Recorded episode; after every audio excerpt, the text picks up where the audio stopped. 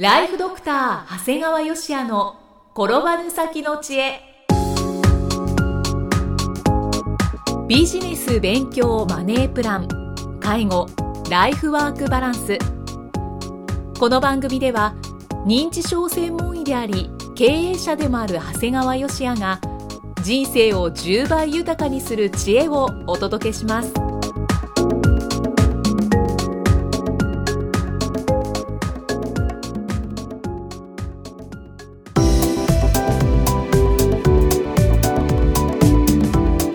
こんにちは、生きみえです。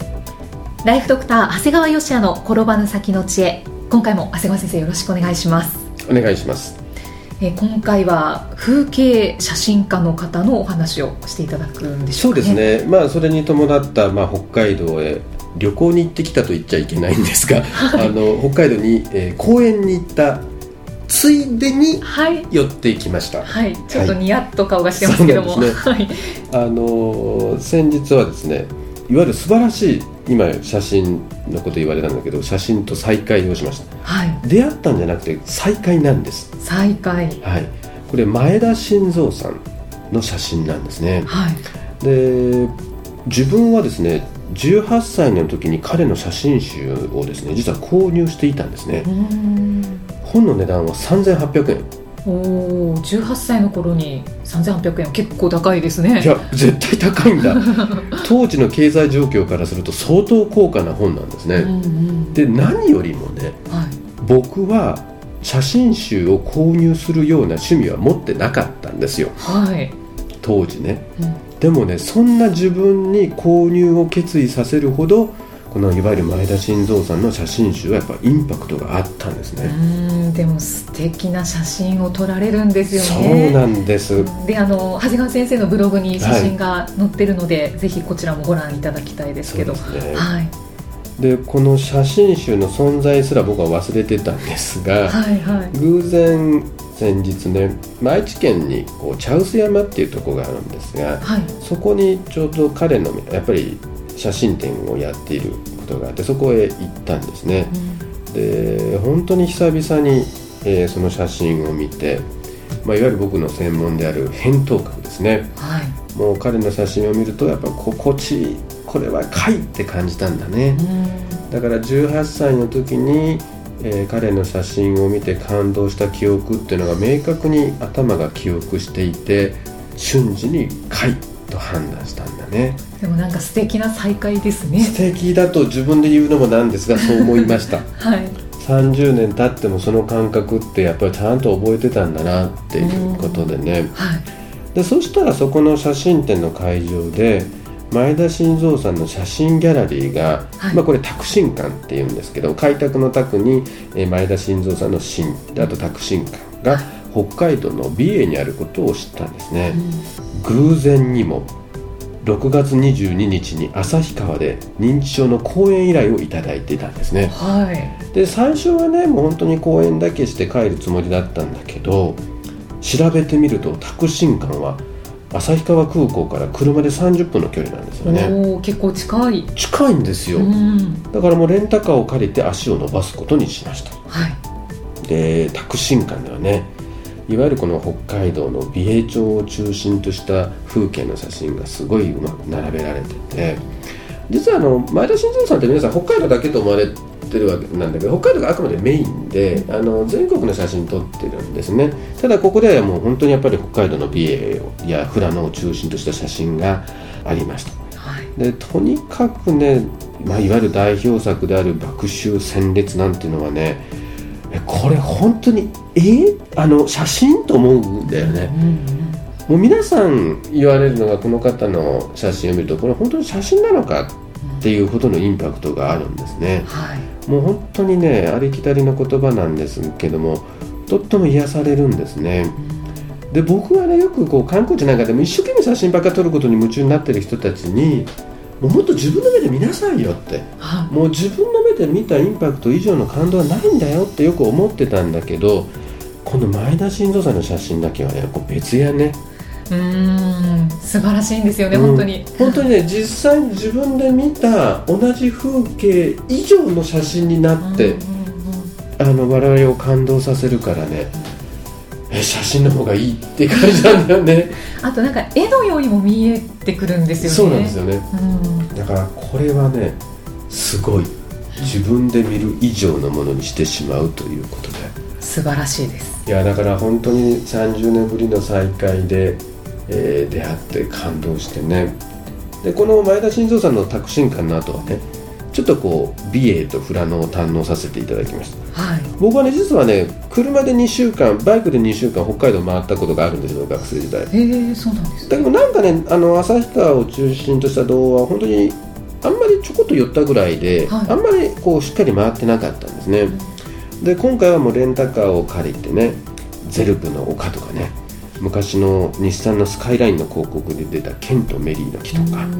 色彩の丘なんていうのを見て本当にまたもう花畑ちょうど6月で花畑を見せてきて、はい、あとはうちのクリニックのナースおすすめのね青い池を見てきました。あなんか最近有名ですよね。そうなんです。現在ローラがコマーシャルやってるんですよね、はいはい、でもう本当に他の観光スポットはねやっぱりまだ6月で夏休みじゃないもんだからそんなに人がいるわけじゃないんだけどその青池はすごい人でしたね。あやっぱりそうなんですね、うん、青池はねなんか昭和63年に十勝岳が噴火後に偶然いわゆる人工的に作った堰堤っていうのがあるんだけどそこに水が溜まって青池になってきたんだよね、はいでなんかこの青池っていうのはこうその近くの温泉地区で湧き出してるこうアルミニウムを含んだ水が流れてくるのと美瑛川の水が混ざって微妙にこう青い色になってるみたいで実際見るとこのそれこそコマーシャルと綺麗じゃないじゃんっていうのがあるんだけど、はい、本当にコマーシャル通りに綺麗でしたよだから本当に今なんかはなんかねカラマツがうまくこう枯れててこれがまた本当幻想的でねこれはもうなんか皆さんが集まるのも分かるなと思って、うん、ただねこれからのハイシーズンはすごい人になるんやないと思ったよ。そうですよね。今でさえこの状況でこれ夏休みとかになったらどうなっちゃうのと思いましたねだから皆さん行かれるならちょっとこう、はい、ハイシーズンを外していった方が、うん、秋とかでもいいんじゃないでしょうかね。四季いいことはいいですね、うんうん、だからまあおすすめはやっぱ今の時期は僕おすすめだと思うからちょっとちょうど夏休みに入る前とかねあこれ配信してるのも夏休みそうそう夏休み、うん、はい、うん、まあ少しでもこう混雑が予想される時のハイシーズン以外で行かれるといいかもしれないですね、うんうんうん、でその後はね富良野の富田ファームって寄ったんですけども、はい、ここだけは実は30年前にちょろっと寄ってたんですよ、うん、ただもうとても比べ物にならないほど立派になってましたね。やっぱり変わってたんですね。やっぱすごく大きくなってて綺麗になってましたね。であとね地元の方に勧められて寄ったね、はい、6号展望台っていうのがあるの、うん、6号って36の6に、はいまあ、5キロ目の5で6号って読むんだけど6号展望台これね本当に観光ガイドにも全然載ってないんだけど素晴らしかったですね。穴場ですね。穴場ですね。これ正直で今回の中で一番素晴らしい景色だったんじゃないかなというぐらいでしたね。そうなんですか、うん、だから本当にこれにも感動しましたね。もうその後はね旭川に戻り、はい、旭川ラーメンを食べてから旭川グランドホテルで公演ですまあようやく公演の話が出てきたんですけどなんかおまけみたいな感じあくまで公演のおまけが観光ですから当日はね400名を超える方々が集まって多いですね、はい、今回会も大変盛り上がり終了となりました、はい、多くの方から旭川に何しに行ったのってよく言われますけど、もちろん公演ですから、はい、ですよね当然なんですもう公演に行ってちょこっと観光させていただいてまあでもこれまで今回お話しいただいてるのは全て北海道のそうです、ね、風景が良かったとかっていう話ですけど でも公演もすごく盛り上がりました、はいはい、で旭川の公演の後にもねちょっと時間があったもんだから、はい、三浦綾子記念館に行ってきたんですね。また行かれてきたんですね、はいはい地元のパンフレットでね三浦綾子さんが生まれ育った地が旭川であるってことを思い出して、うん、記念館の存在を知ったんですね、はい、これ学生時代にね随分三浦綾子さんの作品も読んだんですよ。もう特に氷点、まあ、氷の点って書く氷点なんかは自分の娘を殺した犯人の娘を養女になんて強烈な設定に何なんだろうと思って、もう当時もう小説だけじゃなくて映画やドラマなんかもやってたもんですから、もう随分これ釘付けになって見たんですよね。で、塩刈峠っていう小説もあるんだけども、はい、これどんな内容かっていうとね、これ実は実際にあった事件なんですよ。塩刈峠の区間に差し掛かった旅客列車の客車が暴走しかける事故が起こった、はい、その車両に乗り合わせていた鉄道員職員の長野正夫が暴走する客車の前に身を挺して暴走を食い止めた。下敷きとなった長野は殉職したが、これにより乗客の命が救われた。これって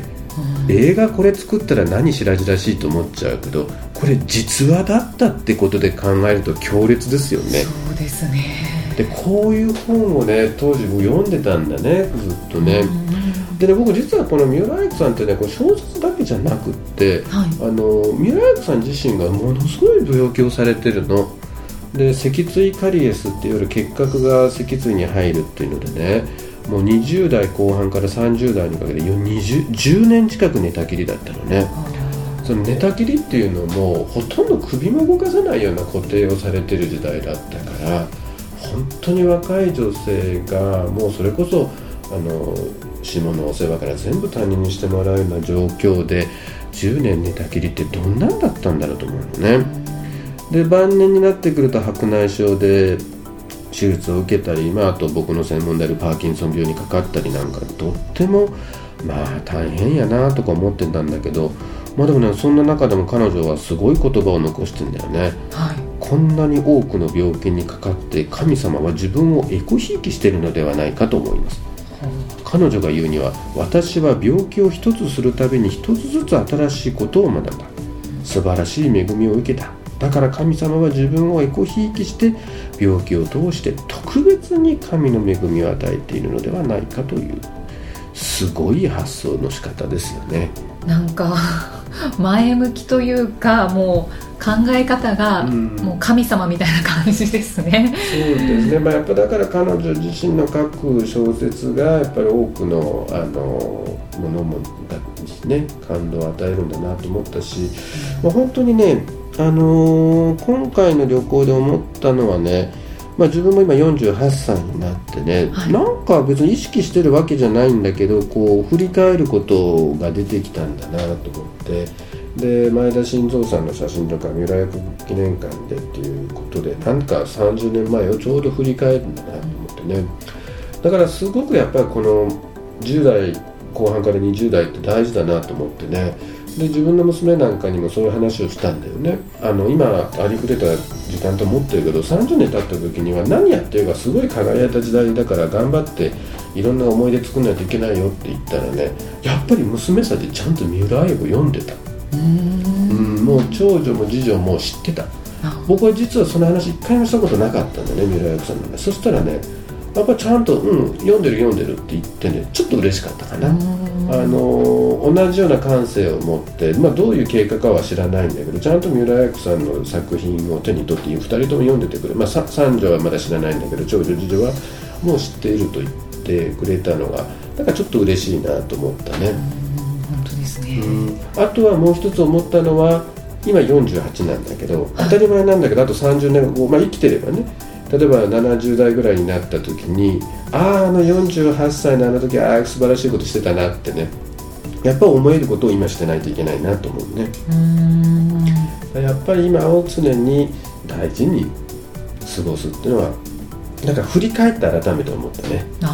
18歳、今20歳前後のところをこんなに自分の輝けたものと今思えるっていうことは、やっぱり今の自分をまた振り返る時もあるわけだから、やっぱり輝かしとかないかなと思いましたね。じゃあまだまだ長谷川先生の挑戦は続くと、そういうことですね。でしょうか。はい。はい。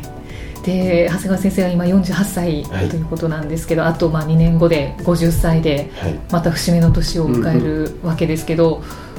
どうでしょう、なんかこう心境の変化ってどんどん出てこられてますか。だから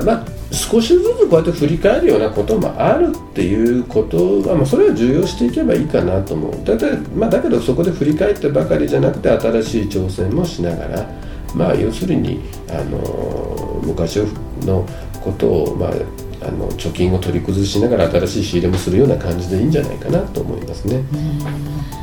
で、私は個人的には改めて北海道に行こうと思います。そうですね、はい、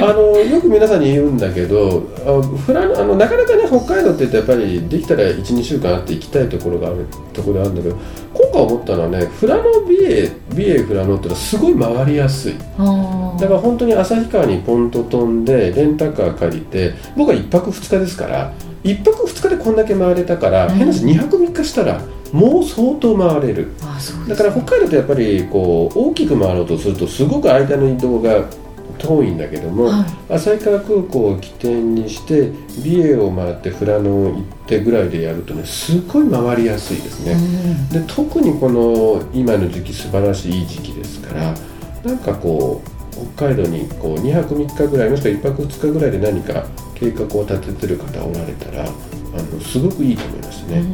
美瑛あたりですね。はい、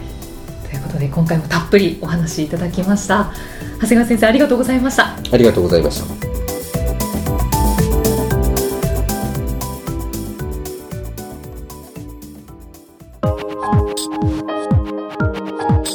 今日の放送はいかがでしたか？番組ではご感想や長谷川芳也へのご質問をお待ちしています。番組と連動したウェブサイトにあるホームからお申し込みください。 URL は http://brain-gr.com/podcast/ です。それではまたお耳にかかりましょう。この番組は提供ライフドクター長谷川芳也、プロデュースキクタス、ナレーションは壱岐みえによりお送りいたしました。